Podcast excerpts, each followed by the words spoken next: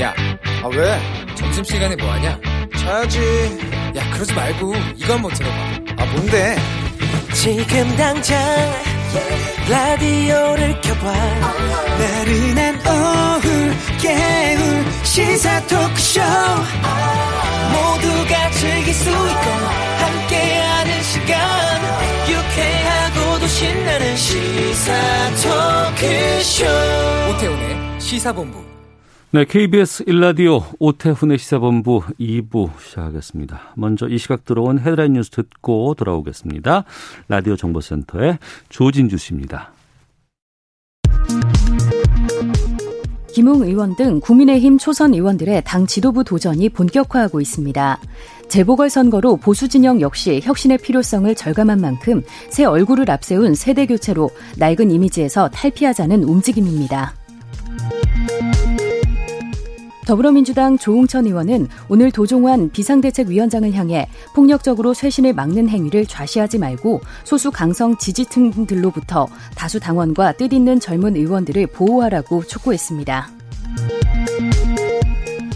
미국 보건당국이 접종 후 희귀 혈전증으로 얀센 백신 접종 중단을 권고한 가운데 정부는 아직 국내 도입 계획에는 변동이 없으며 지속적으로 안전성을 점검해 나갈 계획이라고 밝혔습니다.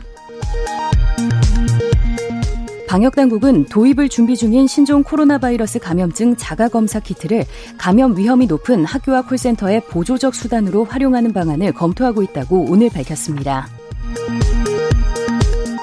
이건희 삼성전자 회장의 유산에 대한 상속세 신고 납부 시한이 이달 말로 다가오면서 삼성 일가의 상속 문제도 사실상 마무리 수순에 들어간 것으로 알려졌습니다. 상속세는 12조 원을 넘어설 것으로 추산됩니다. 필리핀이 중국 선박들이 무더기로 정박 중인 남중국해에 군함 4척을 추가로 출동시켰습니다. 필리핀은 중국 선박에 민병대가 승선한 것으로 추정하면서 즉각 철수시킬 것을 중국 측에 요구하고 있습니다. 지금까지 라디오 정보센터 뉴스였습니다.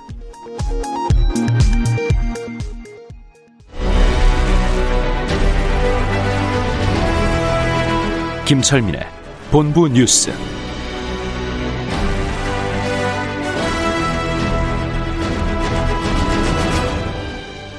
네, 주요 뉴스를 심층 적으로 분석해 보겠습니다. 본부 뉴스, 뉴스의 핵심을 짚어보죠.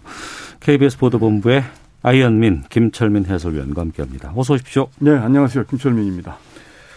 하루 사이에 200명가량 신규 확진자가 늘었습니다. 네, 오늘은 뭐 신규 확진자가 731명입니다. 그래서 뭐 지난 8일에 한번 700명 딱 기록한 적이 있었는데 예.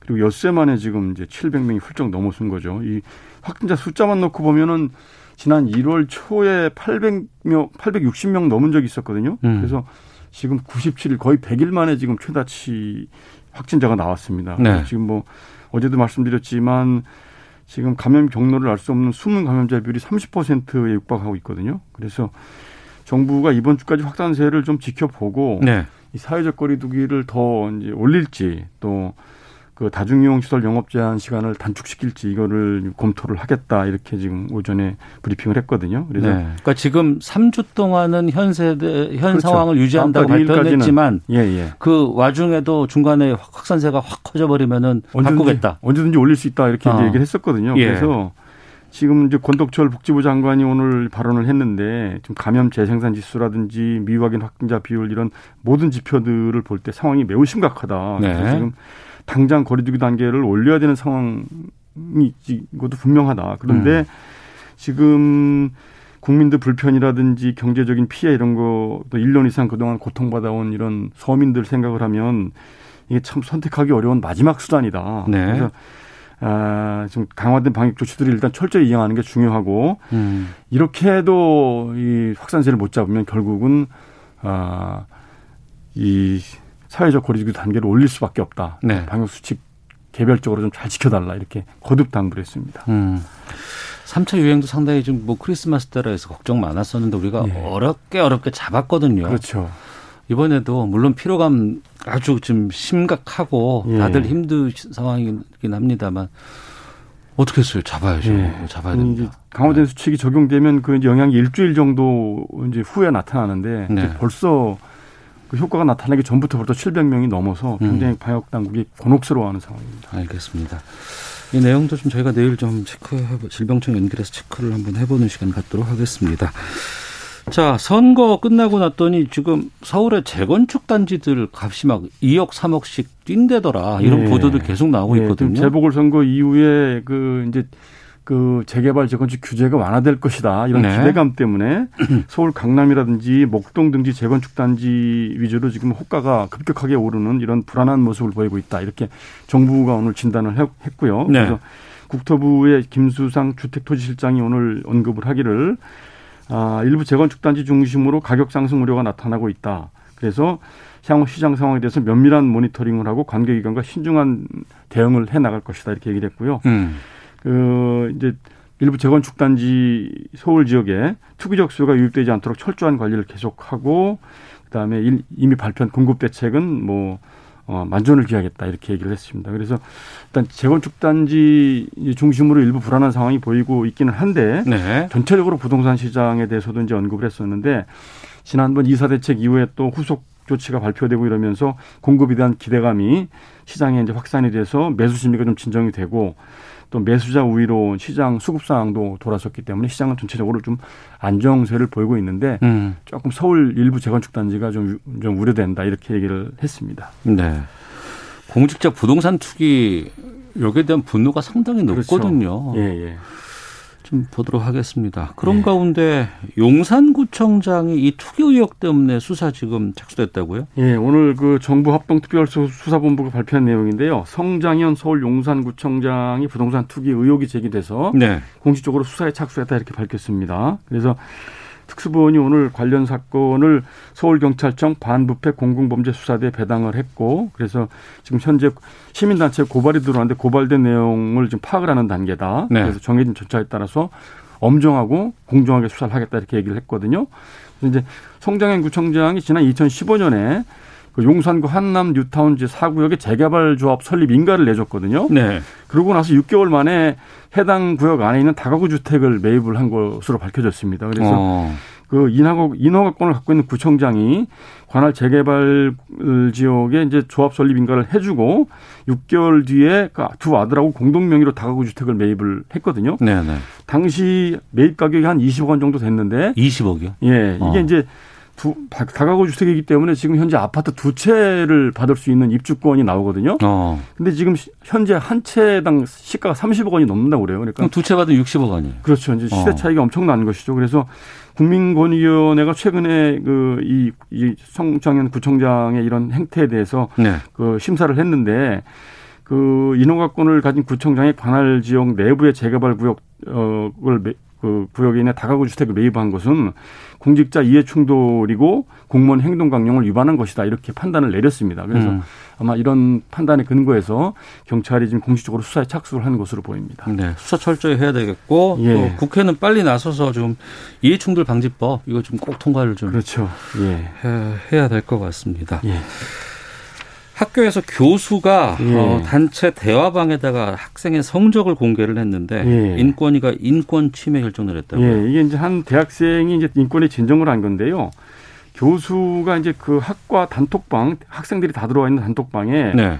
그 학생들의 그 학습을 독려하는 차원에서 그 학생들의 그 성적을 다 이제 공개를 한 거죠. 근데 이게 대해서 이제 한 학생이 성적은 굉장히 개인적인 정보인데도 이게 단체방에 공개하는 거는 인권 침해다 이렇게 주장을 하면서 인권에 진정을 한 것이죠. 네. 그래서 이제 인권위가 판단을 내리기를 그 개인의 성적 점수는 다른 사람들한테 그 개인의 사회적인 평판을 내리게 하는 이런 지극히 민감한 정보다. 그래서 음. 이 물론 이 학습 동료 차원이라고 하더라도 학생 개인의 이메일이나 뭐 이런 걸 통해서 개별적으로 발송을 한다든지 음, 홈페이지를 통해서 개별적으로 확인하도록 하는 여러 가지 방법이 있을 텐데 네. 그럼에도 불구하고 단체 채팅방에다 공개적으로 성적을 게재한 거는 그 학습 동료라는 그 당초의 목적을 넘어선 행위다. 그렇기 음. 때문에 인권 침해에 해당한다 이렇게 판단을 내렸고요. 예. 그래서 해당 교수는 이 사안으로 이미 정직 2개월 징계 처분을 받았다고 합니다. 음. 제주에서 음주 뺑소니 보험이 있었는데 예. 2시간 만에 검거됐고요. 예, 오늘 새벽에 있던 일인데요. 네. 그, 그 제주 동부경찰서가 이제 뺑소니 범을 그 특가법상 도주치사 혐의로 이제 30대 운전자를 체포를 했는데 네. 오늘 새벽 1시쯤 제주시 조천읍 크라운 골프장 주변에서 그 도로변을 걷고 있던 50대 남성이 이제 차에 치여서 사, 이제 숨지는 사고가 벌어졌는데 아. 운전자가 이제 도주를 한 것이죠. 예, 예.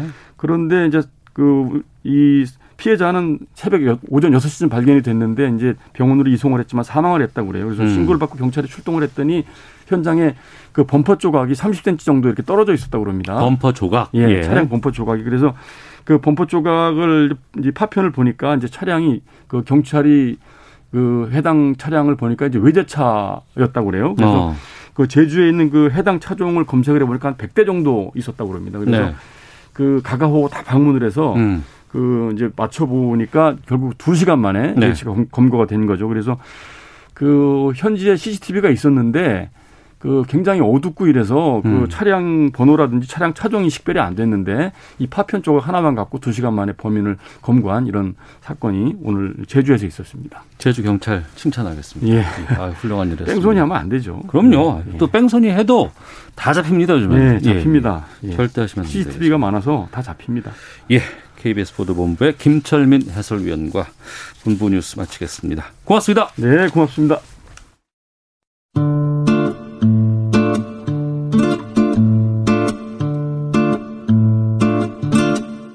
오태훈의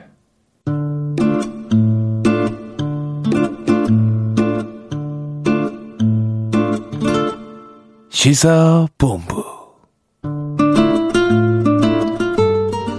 네, 1시 12분 향하고 있습니다. 시사본부는 청취자 여러분들의 참여 기다리고 있습니다. 샵 9730으로 의견 보내주시면 되고요. 짧은 문자 50원, 긴 문자 100원, 어플리케이션 콩은 무료입니다. 팟캐스트와 콩, KBS 홈페이지를 통해서 시사본부 다시 들으실 수 있고요. 유튜브를 통해서도 만나실 수 있습니다. 일라디오, 시사본부 이렇게 검색해 보시면 영상으로도 확인하실 수 있습니다. 전문성과 현장성이 살아있는 고품격 high quality 범죄 수사 토크를 지향합니다. 수요일에 아는 경찰 시간 돌아왔고요. 배상훈 전 서울경찰청 범죄심리 분석관 나오셨습니다. 안녕하십니까? 안녕하세요. 김은배 전 서울경찰청 국제범죄수사팀장 함께하십니다. 안녕하십니까? 안녕하십니까. 예. 앞서 제주경찰 2시간 만에 뺑소니범 바로 잡았다고 해서 제가 칭찬 말씀을 좀 전했었는데 뺑소니 무조건 잡히죠? 그렇죠. 네. 100% 잡을 수가 있습니다. 아, 그렇죠. 그러니까 여러 가지 흔적이라든가 이런 것만 봐도 충분히 잡을 수 있지 않겠어요? 그렇죠. 어, 하시면 안 되겠습니다. 예. 그리고 그 전에 음주운전 자체부터 하지 마셔야 되고요. 어, 이 내용 다시 한번 좀 짚어보겠습니다. 서울 노원구의 새 모녀 살인 피의자 김태현 공개가 됐고 지난 9일에는 포토라인에 서서 무릎 꿇어서 뭐 죄송합니다라는 말을 반복하기도 했습니다. 배상훈 교수님, 그 이런 그 행위들 보시잖아요. 그러면 좀 진정성이 있다고 보고 좀 이런 것들을 좀 캐치하시는 분으로 유명한데 어떻게 보셨어요 그 현장을? 뭐 행동이랑 뭐 내용을 보는데 네. 내용상으로는 이제 모두한테 미안하다고 하는 건 아무한테도 미안하지 않다는 겁니다. 사실은 모두한테 미안합니다라고 얘기하는 건 아무한테도 미안한 게 아니다. 예, 예. 이게 중화시키는 거죠 죄책감을. 어. 그러니까 이제 나한테 저 피해를 모두한테 미안합니다 하는데 김태현이 그건 사실은 아무한테도 미안하지 않는다는 거고요. 그러니까 아주 일반적으로 나타나는 특징입니다. 그리고 이제 행동상에 있어서는 이 지향점이 시선의 지향점은 저희들은 많이 보는데요. 아 눈을 어디를 예, 보고 예, 있는지를요. 예. 예. 조주빈이나 뭐 비슷한 사람들 보면은 공통적으로 나타나죠. 네. 위 위를 보죠. 그. 허공을 좀 예, 향하는 예, 경우가 예. 많이 있더라고요. 보통 이제 어, 자신의 감정을 토로할 때는 그 사람 음. 혹은 그 대상을에 대한 그러면 그 진정성이 있다고 합니다. 네. 그런데 이제 예. 멍하죠. 허공을 대고 하죠. 그리고 음. 평탄음이 계속 나가죠. 그러면 그거는 아 이 사람이 평탄음이 계속 나가는다는 건 말에? 감정이 안 살리는 겁니다. 아 말이 떨린다거나 네. 뭐 아주 뭐 위축된다거나 그렇죠. 뭐 잘못했어요 뭐 예. 이런, 이런 게 아니고 예. 그냥 평탄하게 얘기한다는 자체가 그러니까 내용 내용은 있는데 감정이 없는 겁니다. 어. 그러니까 내용이 있는데 감정이 없으면 아 이 사람이 이 말에 대해 진실하지 않구나라고 판단을 합니다. 아. 세 가지 측면에서 저희 같은 사람들은 보는데 네. 글쎄 김태현이 뭐뭐 어떻게 속마음은 알 수가 없습니다만은 외부적으로 나타난 세 가지 측면에 봐서는 진정성은 저는 못 느꼈습니다. 아, 김은배 팀장님께서도 많은 범죄자들 뭐 만나셨고 체포도 하셨고 취조도 해보셨을 텐데 김태현의 행동에 대해서 어떤 것들 좀 느끼셨어요? 김태현의 행동이 말로는 잘못했다고 하는데 실제적으로는 눈빛을 본다거나 하는 행동을 음. 봐서는 잘못을 반성하는 건 저는 느끼지 못했어요. 오히려 음. 보신 분들이 네. 아직도 눈에 살기가 있다고 보거든요. 눈에 살기가 네, 보인다더라. 일반적으로 저희가 이제 수사를 하다 보면 음. 피해자들 잡아서 이제 조사하지 않습니까? 네. 그런 범인들이 대부분이 보통 눈빛이 말을 깔다든지 음. 아니면 잘못한 어떤 거짓을 하더라도 표정에 나타나는데 네. 이번에 김태현 같은 경우에는 사실상은 표정에 음. 그런 반성한 빛을 본 사람이 아무도 없어요. 어. 그렇다 보니까 제가 아까 교수님 얘기했지만은 이 자기가 한 죄에 대해서 반성은 안 하고 있다. 단지 네. 단지 아까 뭐 여- 여러 번 여러 사람한테 잘못했다는 건 아니라고 하는 것처럼 본인이 그냥 의례적으로 뭐 재판에 영향을 주려는지는 모르겠지만 음. 의례적으로 하는 것이지 무릎까지 끌었지 않습니까? 하지만 그게 진정성이 전혀 없이 보였던 거죠. 그리- 실- 예. 실제로 이제 그 영악한 피해자, 피의자, 피고인들은요. 음. 판사들 앞에서는 엄청나게 울고 막 그 잘못했다고 막, 막 합니다. 근데 법정에서는요. 예, 법정에서 판사들 앞에서. 어. 근데 실제로 피해자들이라든가 예. 경찰들 앞에서도 사실 실실 웃고 그럽니다. 그러면 안 되는 거 아닙니까? 그렇죠. 근데 실제로 그렇게 그렇게 합니다. 그러니까 그런 사람들을 팀장이나 저희 사- 저희 같은 사람들 많이 봤기 때문에 어. 뭐 시와 죄송합니다. 그러니까 내, 내 죄를 판단하는 판사 앞에서는 한없이 작아지고 약하고 용서를 구하는 사람이 정작 자기가 범죄를 저지른 피해자들이라든가 그 가족들에 대해서는 웃는다고요? 일말의 양심을 안 그런 거죠. 있지만 대부분이 많지는 않고요. 실제적으로 이제 제 같은 경우에 강력 사건 할때 네. 강력범 잡게 되면은 잡았을 때 본인들이 반항을 하더라도 음. 조사 중에는 일단은 이제 반성하는 빛을 보이긴 보여요. 그런데 네. 특이한 사람, 지금 말씀하신 대로 소시오패스라든가 사이코패스 성향이 있는 사람들은 오히려 빈정거리는 것도 없지 않아 있죠. 자기가 한 죄에 대해서 죄책감을 못 느끼니까 음. 정당하다고 느끼는 거예요. 네. 그러니까 이 같은 김태현도 지금 자기를 안 만나주고 피했다. 요것만 생각하지 자기 죄를 인정 안 하지 않습니까? 사실상. 그러다 보니까 그 얼굴 자체에 반성하는 빛이나 후회하는 빛이 없어 보인다. 이거죠. 그 사- 사이코패스, 소시오패스 이게 김태현에 보인다는 이게 보도가 많이 나왔거든요. 근데 이게 특, 특성이 보인다는 거죠. 예, 예. 그러니까 사이코패스는 감정의 둔감성 음. 그리고 공감 능력이 없다고 하죠 보통 네. 그리고 소시오패스는 사람을 이용하는 것, 그러니까 사람을 수단으로 대하는 것. 그러니까 그 두 가지 특성이 김태현한테 나타나기 때문에 음. 그런 것이 아니냐라고 얘기를 하고 있습니다만 아, 어쨌든 뭐 정확한 분석을 해봐야 되겠습니다만은 네. 이 김태현한테는 여러 특성이 다 나타나는 것 같습니다. 그러니까 어. 잔혹한 특성부터 시작해서 타인에 대한 공감 능력이 떨어지는 거라든가 이런 거 이런 걸 봤을 때 그리고 수- 사람을 수단으로 생각하는 걸 봤을 때는 여러 가지가 다 복합적으로 나타나는데 정확한 거는 아마 그 좀 더 깊은 저기 연, 연그 분석을 해봐야 될 거라고 생각합니다. 네. 세 명을 죽였잖아요. 그래서 산모녀를 잔인하게 살해했죠. 예. 그리고 이것만 있었을까? 여죄를 더 지금 찾고 있다고요? 지금 일단 경찰에서는 검찰로 송치를 했습니다. 네. 그러면 이제 10일간 구속시키고 연장해서 20일간 구속해서 재판 넘길 수가 있는데 네.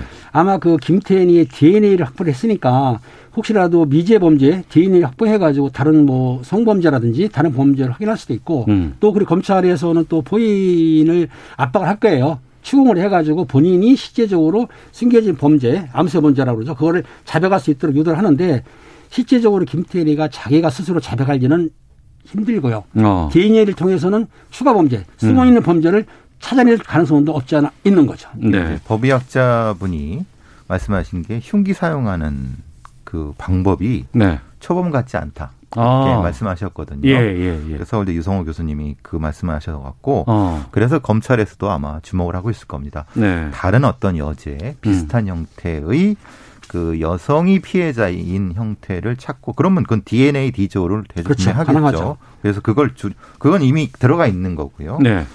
검찰에도 이제 프로파일러들이 있습니다. 행동 분석관들이 해서 그 부분을 압박을 계속하고 있는 것 같은데 제가 보기에는 자백은 안 할 겁니다. 음.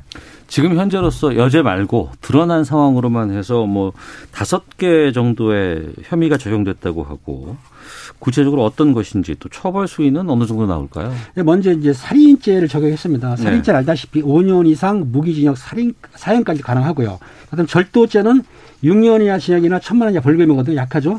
또 특수 주거 침입이 있습니다. 이런 경우는 5년 이하 징역에 처할 수는 있어요. 음. 그리고 경범죄 처벌법은 뭐 별 의미가 없습니다. 벌금 10만 원 정도야 뭐 아무것도 아니니까. 그리고 정보통신망 위반이 그 5년 이하 5천만 원 이하 벌금인데요. 실제적으로 이 김태현이는 살인죄가 가장 크지 않습니까? 그런데 세명 정도를 살해했기 때문에 네. 실제적으로 아마 검찰에서는 당연히 사형 구형할 거고요. 음. 재판부에서도 이게 무기나 최소한 무기는 되는 거고요. 사형까지도 가능하다는 가능한 범죄인 거죠. 네. 근데 이제 사실 사형 뭐 이제 아마 사형 구형은 두 명 이상의 이 그 양형 기준에 따르는데 음. 연결된 거는 사실은 좀 모호합니다. 최신용 사건이라든가 다른 연쇄 살인 사건은 사형이 가능한데 네. 이게 연결된 부분이 무기징역이 그러니까 연결된 거라는 건 한 자리에서 예, 예, 계속 예, 예, 아, 예. 아, 아. 그래서 그것의 잔혹성이라 이런 걸 따질 텐데 만약에 무기징역이 나오게 되면 뭐 무슨 문제가 되냐면 형법 82조에 이제 이게 20년 후에 가석방, 가명, 네, 네. 가석방이 돼, 가석방의 어. 조건이 되는 거기 때문에 무기징역이 나온다 하더라도 어떻게 잔혹하게 살해했는가는 그, 그 판결문에 있어야 됩니다. 음. 나중에 가석방이 되지 않도록 네. 해야 된다는 그런 얘기가 있는 거죠. 음.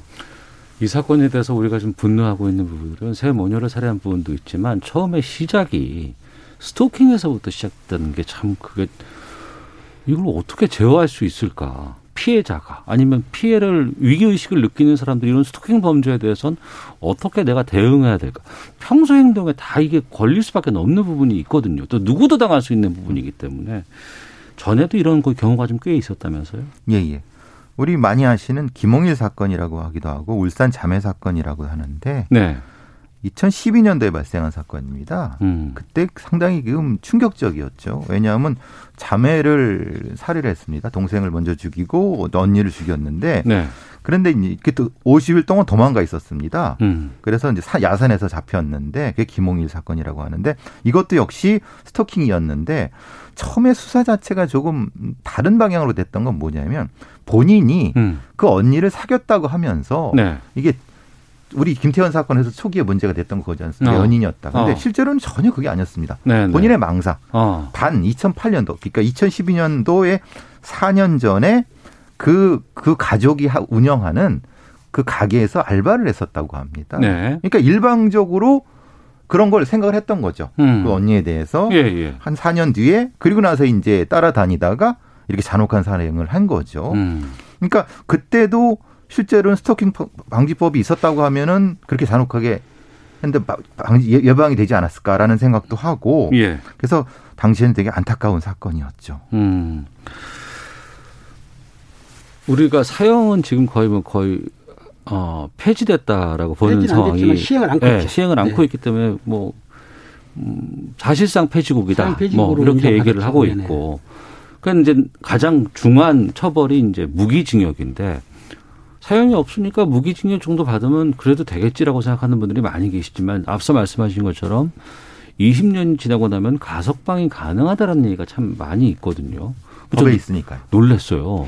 근데 문제는 20, 가- 어, 무기징역을 했을 때 네. 20년 이상 그 수용하게 되면은 가석방은 가능한데 음. 가석방 심사위원회에서 네. 잔인한 범죄 같은 경우는 배제를 하기 때문에 쉽진 않죠. 물론 음. 재판부에서 사형을 구형, 사형을 선고해 버리면 가석방이 전혀 할 수가 없어요. 네, 네. 근데 아마 재판부에서 무기징역을 선고했을 경우에는 이론적으로는 이론적으로는 20년 정도에 복역할 경우에는 가석방도 가능하다는 거지. 음. 실제적으로 잔인하거나 제보 무려 있는 사람을 가석방 석- 어, 심사위원회에서 가석방 하려는 거의 없는 거죠. 당시에 김홍일의 문제가 뭐였었냐면은 네. 그때 이제 실실 웃으면서 음. 20년 뒤에 봅시다라 그랬습니다. 그때 이 김홍일이가 아, 2012년에. 예, 예. 그때 재판을 받고 그 저기 송치될 때. 그러니까 이 그걸 그 법정을 잘 아는 겁니다. 어. 그리고 그, 이, 제가 참 안타까웠던 거예요. 김웅희 사건에서. 동생을 죽이고 언니를 죽였 것을 우리가 알고 있는데 네. 이것이 판결이 난 거는 동생을 언니 대신 오인해서 죽였다는 식으로 이제 판결이 나버려 갖고 어. 그러면 사- 하나는 하기 이게 우발적인 살인이 돼 버리는 예, 겁니다. 예, 예. 그러니까 수사한 사람들은 이것이 동생과 언니를 같이 죽이려고 생각을 했었다고 판단했는데 음. 판결 자체가 동생을 죽일 생각이 없었다. 근데 음. 밤이라서 우발 언니인 줄 알고 죽였는데 동생이었고 언니는 그 다음에 죽였다고 해버리니까 이거 하나는 그냥 우발적 살인이 돼버린 거다. 그러니까 이게 둘 다 계획적 살인이 되는 거랑 이게 큰 다 차이가 나게 되죠. 그러니까 지금 우리가 무기징역 종신형이라고 얘기를 하잖아요. 네네. 근데 이게 지금 앞서 말씀 들어보니까 법적으로 무기징역을 받더라도 20년이 지나고 나면 가석방의 대상이 된다라는 그렇죠. 게 법으로 되어 있는데 네. 가석방 없는 종신형 제도를 법으로 만들면 안 되나요? 어떻습니까? 지금 상황에서. 그렇다고 한다면은 법을 형사소송법을 고쳐야 되는데 네, 네. 국회의원 분들이 네. 심의토의를 해가지고 어. 통과를 시켜야 되겠죠. 어. 우리는 그러니까 사형, 무기징역 네. 형이 정해져 있는 겁니다. 네, 법에. 네. 왜냐하면 예. 조형 법정직이니까 음, 그 중간에 가석방은 종신형이란 걸 만들어야죠. 음. 그건 국회 입법 사항이 되는 겁니다. 네, 근데 입법이 안 되고 있는 거죠. 음. 지금은 무기징역만 있기 때문에 그렇죠. 가석방이 어쨌든 되는 겁니다. 네. 그러니까 잔혹한 범죄를 만약에 20대 때 저질렀다. 20년 지나고 나면 40대예요. 그렇죠.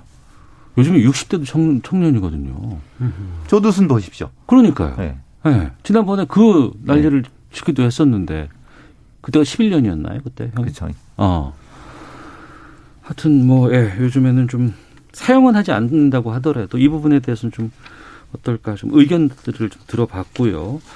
지금 그 지난달 24일에 국회 본회의에서 스토킹 범죄 처벌에 관한 법률 이게 이제 국무회의를 통과를 했습니다. 근데 이게 좀 통과는 됐는데 어렵게 통과는 됐고 그나마 오랜만에 이게 통과됐다 다행이라고 하는데 보완이 필요하다는 지적이 좀 나온다, 나온다고요? 그 보안이 지시하는 내용은 뭐냐면 실제로 9월 24일에 이제 시행이 될 겁니다. 6개월 공포가 되는데 6개월 네. 지나고 나면 그 내용 중에 지속적 반복적으로 해야 되거든요. 네. 그러니까 일회성이라 그러면 배제가 되지 않습니까? 음. 지속적이라는 거는 계속해야 되고 네. 반복이라는 거는 2회 이상이라는 얘기인데 음. 이런 문제를 이제 여러 언론에서 이거 지속 반복적인 건 문제가 있지 않느냐 하고 또 하나 뭐냐면은 이 법을 만들 때 반의사 불벌죄를 적용을 해놨어요. 아시겠지만 반의사 불벌죄는 수사기 관에서 수사를 할 수는 있지만은 예. 피해자가 처벌을 원치 않으면 처벌을 못 해요. 예. 그럼 기소가 안 되고 불기소가 되는 거죠. 예, 예. 이런 조항을 왜 만들었냐? 이거는 이제 피해자하고 피의자, 범인하고 합의할 수 있는 여건을 만들어 준 건데 음. 오히려 합의를 하는 게 아니고 피해자를 압박하거나, 압박하거나, 보복하거나 어, 협박할 협박하거나. 것이다. 예, 이게 예. 이제 문제가 남아 있다고 이제 주장하는 거죠. 어. 어떻게 해야 될까요? 어떻게 보세요? 이게 어 아마 중간에 그 부분에 대해서는 조속한 개정이 필요할 거라고 봅니다. 음. 왜냐하면 반의사 불법죄 조항도 그렇고 특히 피해자에 대한 보호 조치 부분이 많이 미흡하거든요. 보호. 예, 아, 보호. 보호 부분이. 핵심적으로 스토킹 방지법은 말 그대로 스토킹 방지법이면 피해자를 보호할 수 있는 여건이 돼야 됩니다. 근데 지금 그렇죠. 상황에서는 예. 많이 좀 부족한 부분이 있다. 어. 왜냐하면 보호 조치 신청이라든가 보호 조치를 할 수 있는 것이 100m 접근 금지라든가 뭐 수- 워치 같은 거 정도밖에 안 하고 그 다음에는 뭐 수단이 없죠. 그냥 접근하면은 방법이 없는 그러니까 거예요. 스토킹 범죄를 저지르는 가해자를 어떻게 처벌해야 된다는 것도 중요할 수는 있겠지만 그보다는 피해자의 입장에서는 가해자가 어떤 처벌을 받는 게 중요한 게 아니고 내가 보호받아야 되는 거 아니에요. 그를 안 봤으면 좋겠고 그간의 행동 반경이 없어야 되고 더 이상 그와는 관계가 없는 게 가장 바람직한 거 아니겠습니까? 그리고 문자나 아니면은 뭐 신호 보내는 걸 막았으니까 100m 접근 금지 할 수는 있는데 네. 실제적으로 그걸 위반했다 하더라도 처벌이 이제 그렇게 막 크지가 않은 거죠. 문제는. 음. 그렇기 때문에 그렇다 한들 피해자를 수사기관에서 일일이 보디가드식으로 구할 수도 없는 거고. 그렇죠. 이제 그런 어. 문제가 이제 미제로 남아 있는 거죠. 어. 한순간에 다 모든 걸 완벽하게 우리가 처리할 수는 없습니다. 하지만 이제 하나씩 하나씩 시행착오도 좀 거쳐가고 의견도 모아놓고 해서 여러 가지 법적인 완성도를 좀 높이는 것이 중요하지 않을까 싶고요. 뭐 앞서 뭐 가석방 없는 종신형이라든가 아니면은 여러 가지 반의사 불벌죄 관련된 어, 스토킹 범죄 처벌에 대한 법률들 반드시 그렇게 가야 된다는 것보다도 좀 다양한 의견들을 모아서 좀 방향을 좀 정했으면 좋겠다는 말씀 드리도록 하겠습니다. 아는 경찰 함께 하고 있는데요. 기상청 또 교통정보 확인하고 돌아와서 두 분과 계속 말씀 나누도록 하겠습니다. 날씨와 미세먼지 정보 윤지수 씨가 전해주십니다. 네, 오늘 아침 공기가 무척 차가웠죠. 지금도 경기 북부 지역이나 강원도 내륙 지역 산간 지역, 충청북도, 전라북도, 경상북도 일부 내륙 지역은 한파주의보가 남아있는 상황입니다. 낮에도 기온이 어제만큼 오르거나 조금 더 낮은 곳이 많고 내일 아침까지는 꽃샘추위가 좀 더 이어질 전망입니다. 건강 잘 챙기시고 냉해 피지 않도록 단속하시기 바랍니다. 오늘 낮 최고 기온은 서울과 제주가 13도, 광주 16도, 세종, 대전, 대구 등은 17도가 되겠고요. 내일 아침 다시 기온이 내려가서 대관령은 영하 2도 안팎까지, 거창 영도, 세종 영상 2도, 서울 강릉 6도 정도로 오늘과 비슷하거나 조금 높겠지만 평년 기온을 밑도는 날씨는 좀 더 이어지겠습니다. 하늘이 무척 맑습니다. 게다가 시정도 상당히 좋은데 그만큼 미세먼지 상황도 좋기 때문입니다.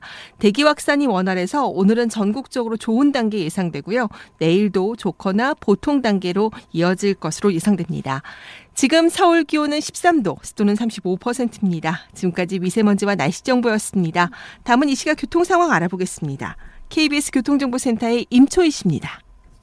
네, 이 시각 교통정보입니다. 먼저 서울 시내입니다. 강변북로 구리 쪽으로 반포대교 부근 1차로에서 시설물 보수 공사 중입니다. 원효대교부터 정체고요.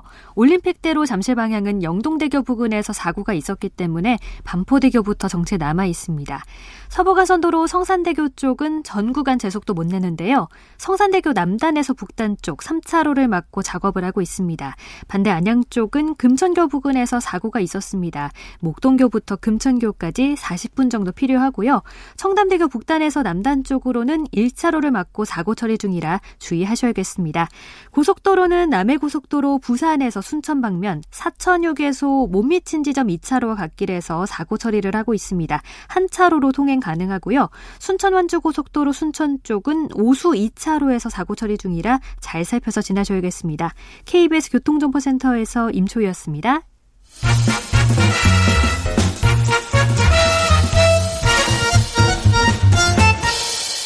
오태훈의 시사 본부. 네, 아는 경찰 돌아왔습니다. 1004번님, 범죄자들이 가석방 되고 싶어서 교도소에서도 착실하게 산다던데요. 가석방으로 못 나오게 해야죠. 죄도, 죄도 없는 한 가족 3명이나 죽였는데 마음이 너무 아픕니다라는 의견도 주셨고, 4385님, 김, 배상훈, 김은배님, 정확하게 설명해 주시니 고맙습니다. 감사합니다라는 의견도 보내주셨습니다. 병원에 입원 중인 30대 환자가 환자입니다. 다른 환자들의 수액에다가 세제를 넣었다가 잡혔습니다. 근데 이 수액을 넣은 환자는 전직 간호사였다고 하는데 배상훈 교수님. 예. 이게 이제 간호사라고 하십니까? 선입견 있어서 여자분이라고 생각해요. 남자분. 남자. 예, 예, 예, 예. 그리고 이제 사건은 20일 날 음. 그러니까 이제 지난 20일이죠. 이, 이, 이 사람은 화상으로 입원을 했는데 6인실에 입원을 한 상태에서 네. 어, 이 짓을 저질렀다고 하는데요.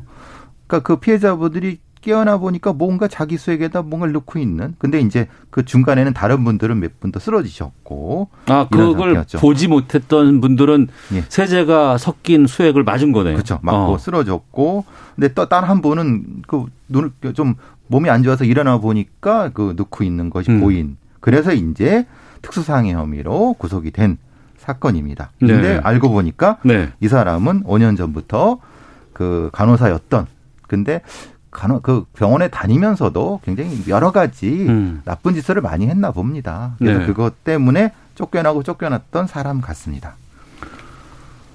근데 이게 만약에 안 들켰으면 계속 이 짓을 했을 거 아니에요. 그렇죠. 알다시피 그날 이제 그 오후 10시에 일어난 일인데 네. 본인이 이제 주사기를 가지고 수액에다가 놓은 거예요. 근데 음. 놓은 걸 보신 본 거예요. 네. 지금 말씀하신 그 피해자분이 어. 그래서 이제 신고를 해 가지고 잡혔는데 실제적으로 그분이 안 봤다고 한다면 어. 결석이 넣을 수 있는 거잖아요. 예, 예. 근데 이 간호사는 30대 간호사라고 하는데 아니 자기가 입원해 있는데 주사기도 갖고 있었고 음. 그렇잖아요. 그리고 세제 이 청소용 세제라고 하는 것 보니까는 뭐 락스 같은 것 같으로 느낌이 드는데 네. 그걸 소지하고 있다는 얘기예요. 음. 근데 병실 안에는 CCTV가 없었던 것 같아요.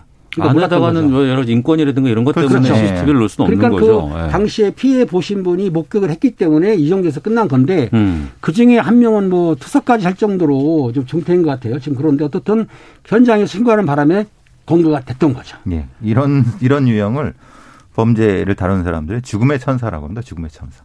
죽음의 천사. 예, 예. 예. 도널드 합이라고 하는 남자 간호사가 있었는데 그 사람이 수십 명을 이렇게 비슷하게 해서 죽이고 상해했습니다. 이게 이제 미국에서 있었던 일입니다. 음. 근데 그런 형태의 간호사들이 꽤 생깁니다.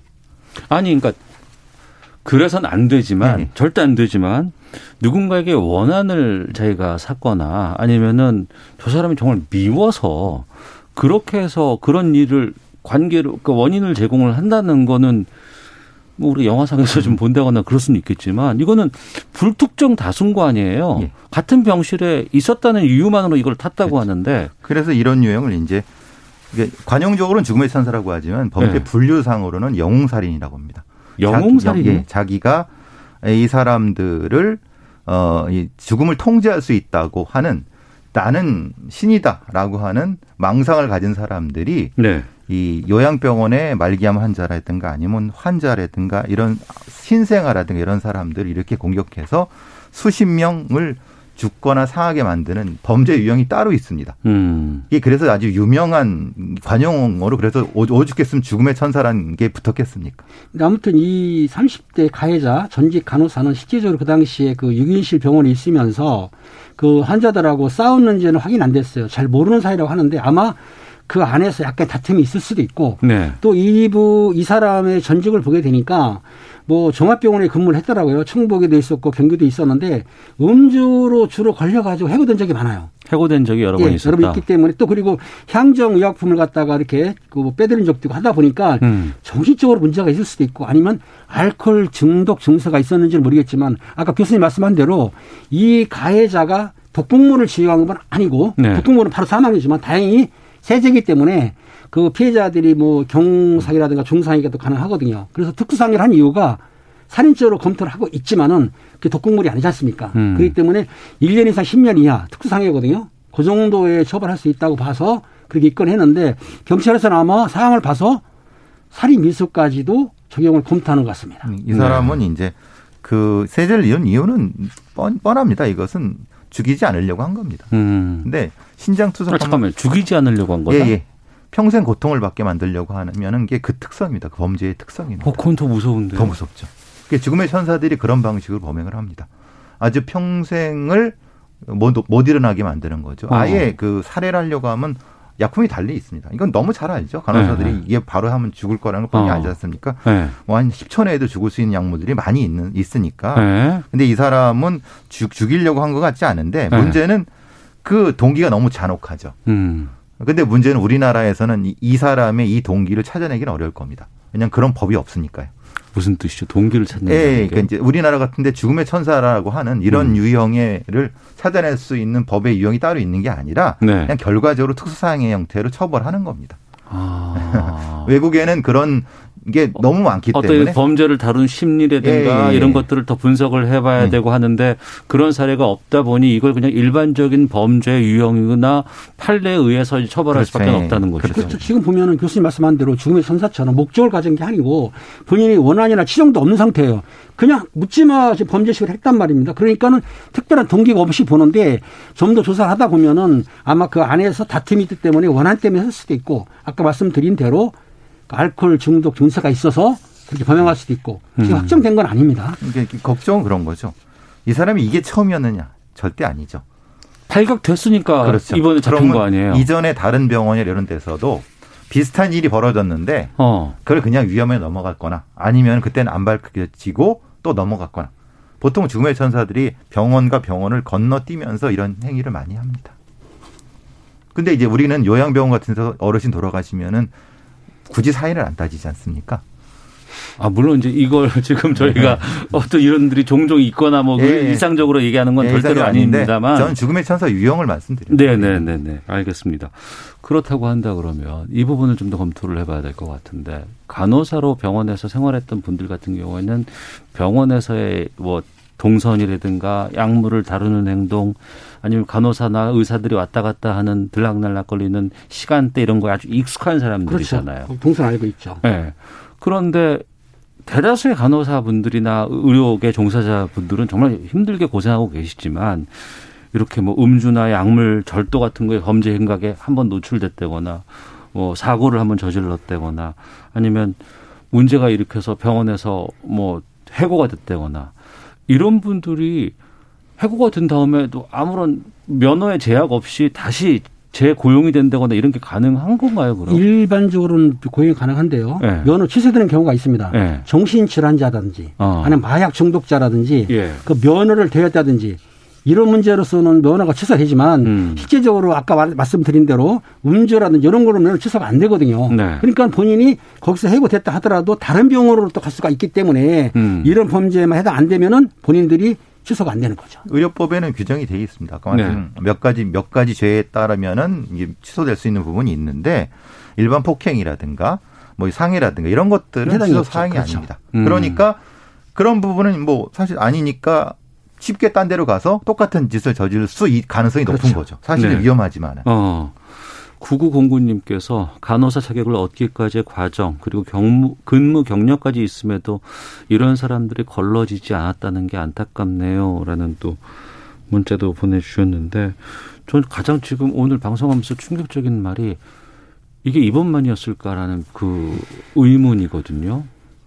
예. 그래서 이제 어, 미국의 보건부 같은 데서는 그 병원과 그 지역의 환화 사망률과 이 유병률을 꾸준히 뭐냐 모니터링을 합니다. 어, 왜냐하면 예, 예. 통계상으로 예. 뭔가에 문제가 그렇죠. 걸릴 수도 있으니까 특별히 튀는 형태의 사망률이라든가 유병률이 있으면 이거는 분명히 의료인과 관련돼 있다는 걸 체크해 갖고 음. FBI에 신고하게 돼 있습니다. 근데 네. 우리는 그런 게 없죠. 어. 그래서 사실은 이런 류의 범죄자들이 있을 수 있다는 겁니다. 아, 이런 얘기는 무서운데.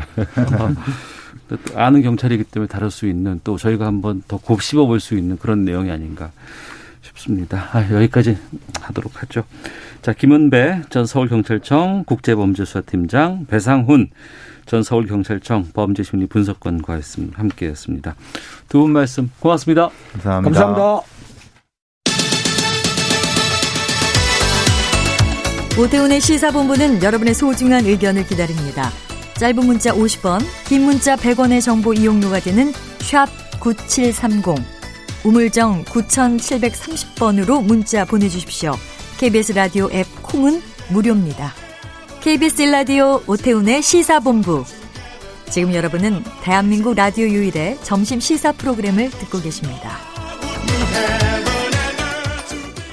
네, 다양한 이슈를 가감 없이 정리해 보는 시간입니다. 김성환의 뉴스 쏘다. 아, 4월 7일 보궐선거 끝났고 오세훈 서울시장 또 박형준 부산시장이 4월 8일부터 인수위 없이 보궐이기 때문에 업무 취임하고 바로 업무에 들어갔습니다.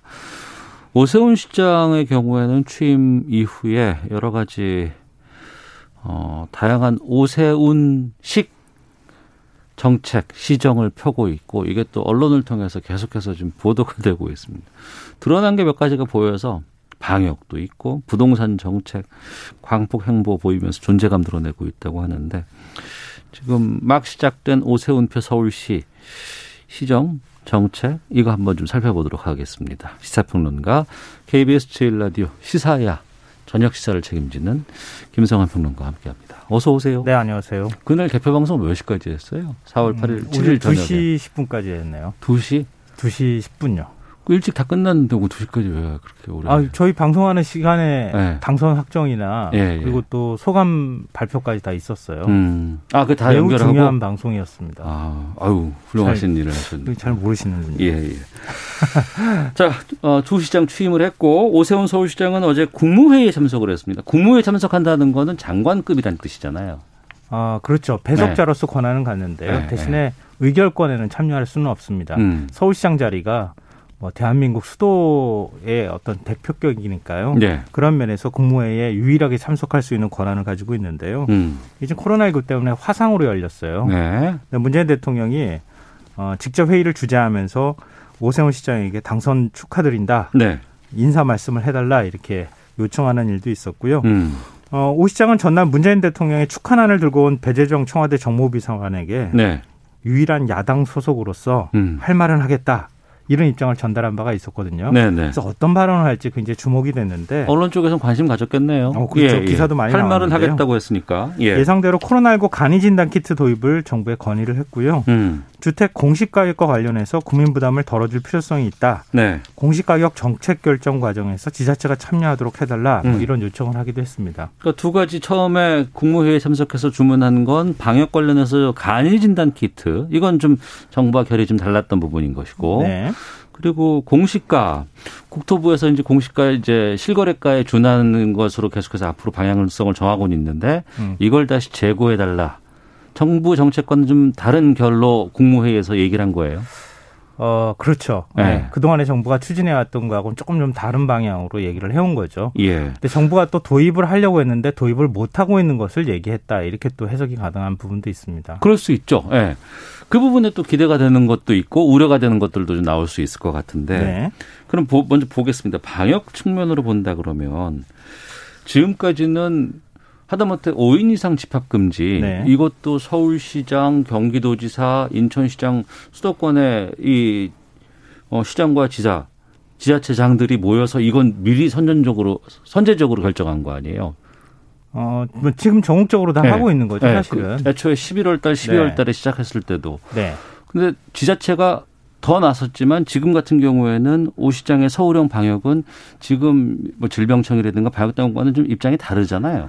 어, 그래서 제가 입장은 같을 수 있겠지만 음. 정책을 아직 도입 못한 부분도 있다 이렇게 말씀을 드렸던 건데요. 네. 그래서 방역하고 경제, 민생을 같이 동시에 균형 있게 끌고 나간다는 게 쉽지 않다는 걸 그동안에 우리 1년이 넘는 기간 동안 확인했잖아요. 네. 잠깐 경제를 생각하거나 이렇게 하면 방역적으로 굉장히 힘들어지는 상황이 계속 반복돼 왔던 거죠. 예. 근데 그런데 이제 오세훈 시장은 좀 민생 쪽에다 방점을 더 찍은 겁니다. 네, 그런 뉘앙스가 보입니다. 예, 이걸 이제 서울형 방역이라고 얘기하는 건데요. 상생 방역이라고도 얘기하더라고요. 네.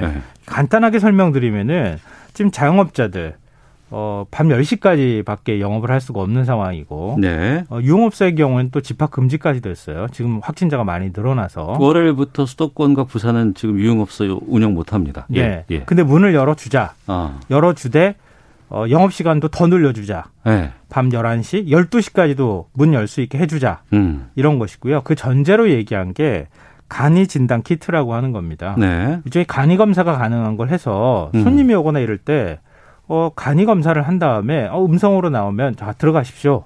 그런 다음에 영업을 해도 괜찮지 않겠느냐. 네. 이러면은 방역하고 어, 경제, 민생을 다 동시에 잡을 수 있지 않겠느냐. 어. 이게 오세훈 시장의 구상인 거예요. 네. 그래서 서울형 상생 방역 뭐 이렇게 표현을 했던 거죠. 그래서 어제 간이 진단 키트 도입도 얘기를 한 건가요? 네네 맞습니다. 어. 이건 뭐 오세훈 시장이 취임 직후에 어, 그 직후부터 계속 줄기차게 얘기를 해왔던 부분인데 네. 어제 국무회의에서도 자영업자 소상공인들의 희생에 기반을 둔 지금의 방역 체제는 그대로 유지할 수 없다.